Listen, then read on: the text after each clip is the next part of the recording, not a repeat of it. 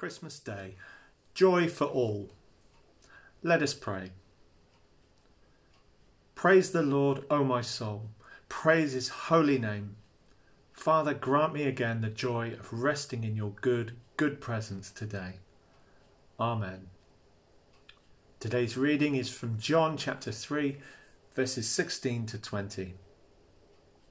For God so loved the world that he gave his one and only Son, that whoever believes in him shall not perish but have eternal life.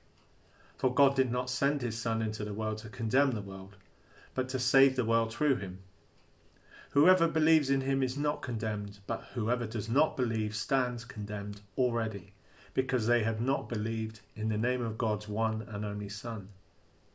This is the verdict. Light has come into the world, but people love darkness instead of light because their deeds were evil.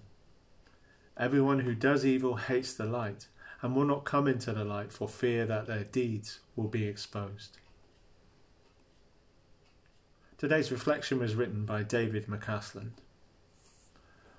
On the final day of a Christian publishing conference, 258 participants from 50 countries gathered in the outdoor plaza of a hotel for a group photo. From the second floor balcony, the photographer took many shots from different angles before finally saying, We're through. A voice from the crowd shouted relief, Well, joy to the world. Immediately, someone replied by singing, The Lord is come. Others began to join in. Soon the entire group was singing the familiar carol in beautiful harmony. It was a moving display of unity and joy I will never forget. In Luke's account of the Christmas story, an angel announced the birth of Jesus to a group of shepherds, saying, Do not be afraid. I bring you good news that will cause great joy for all the people.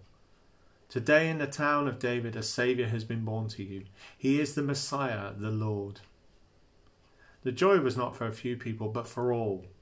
For God so loved the world, he gave his one and only Son Though this broken world of sin deserves judgment, Jesus, Jesus did not come to condemn the world, but to save the world.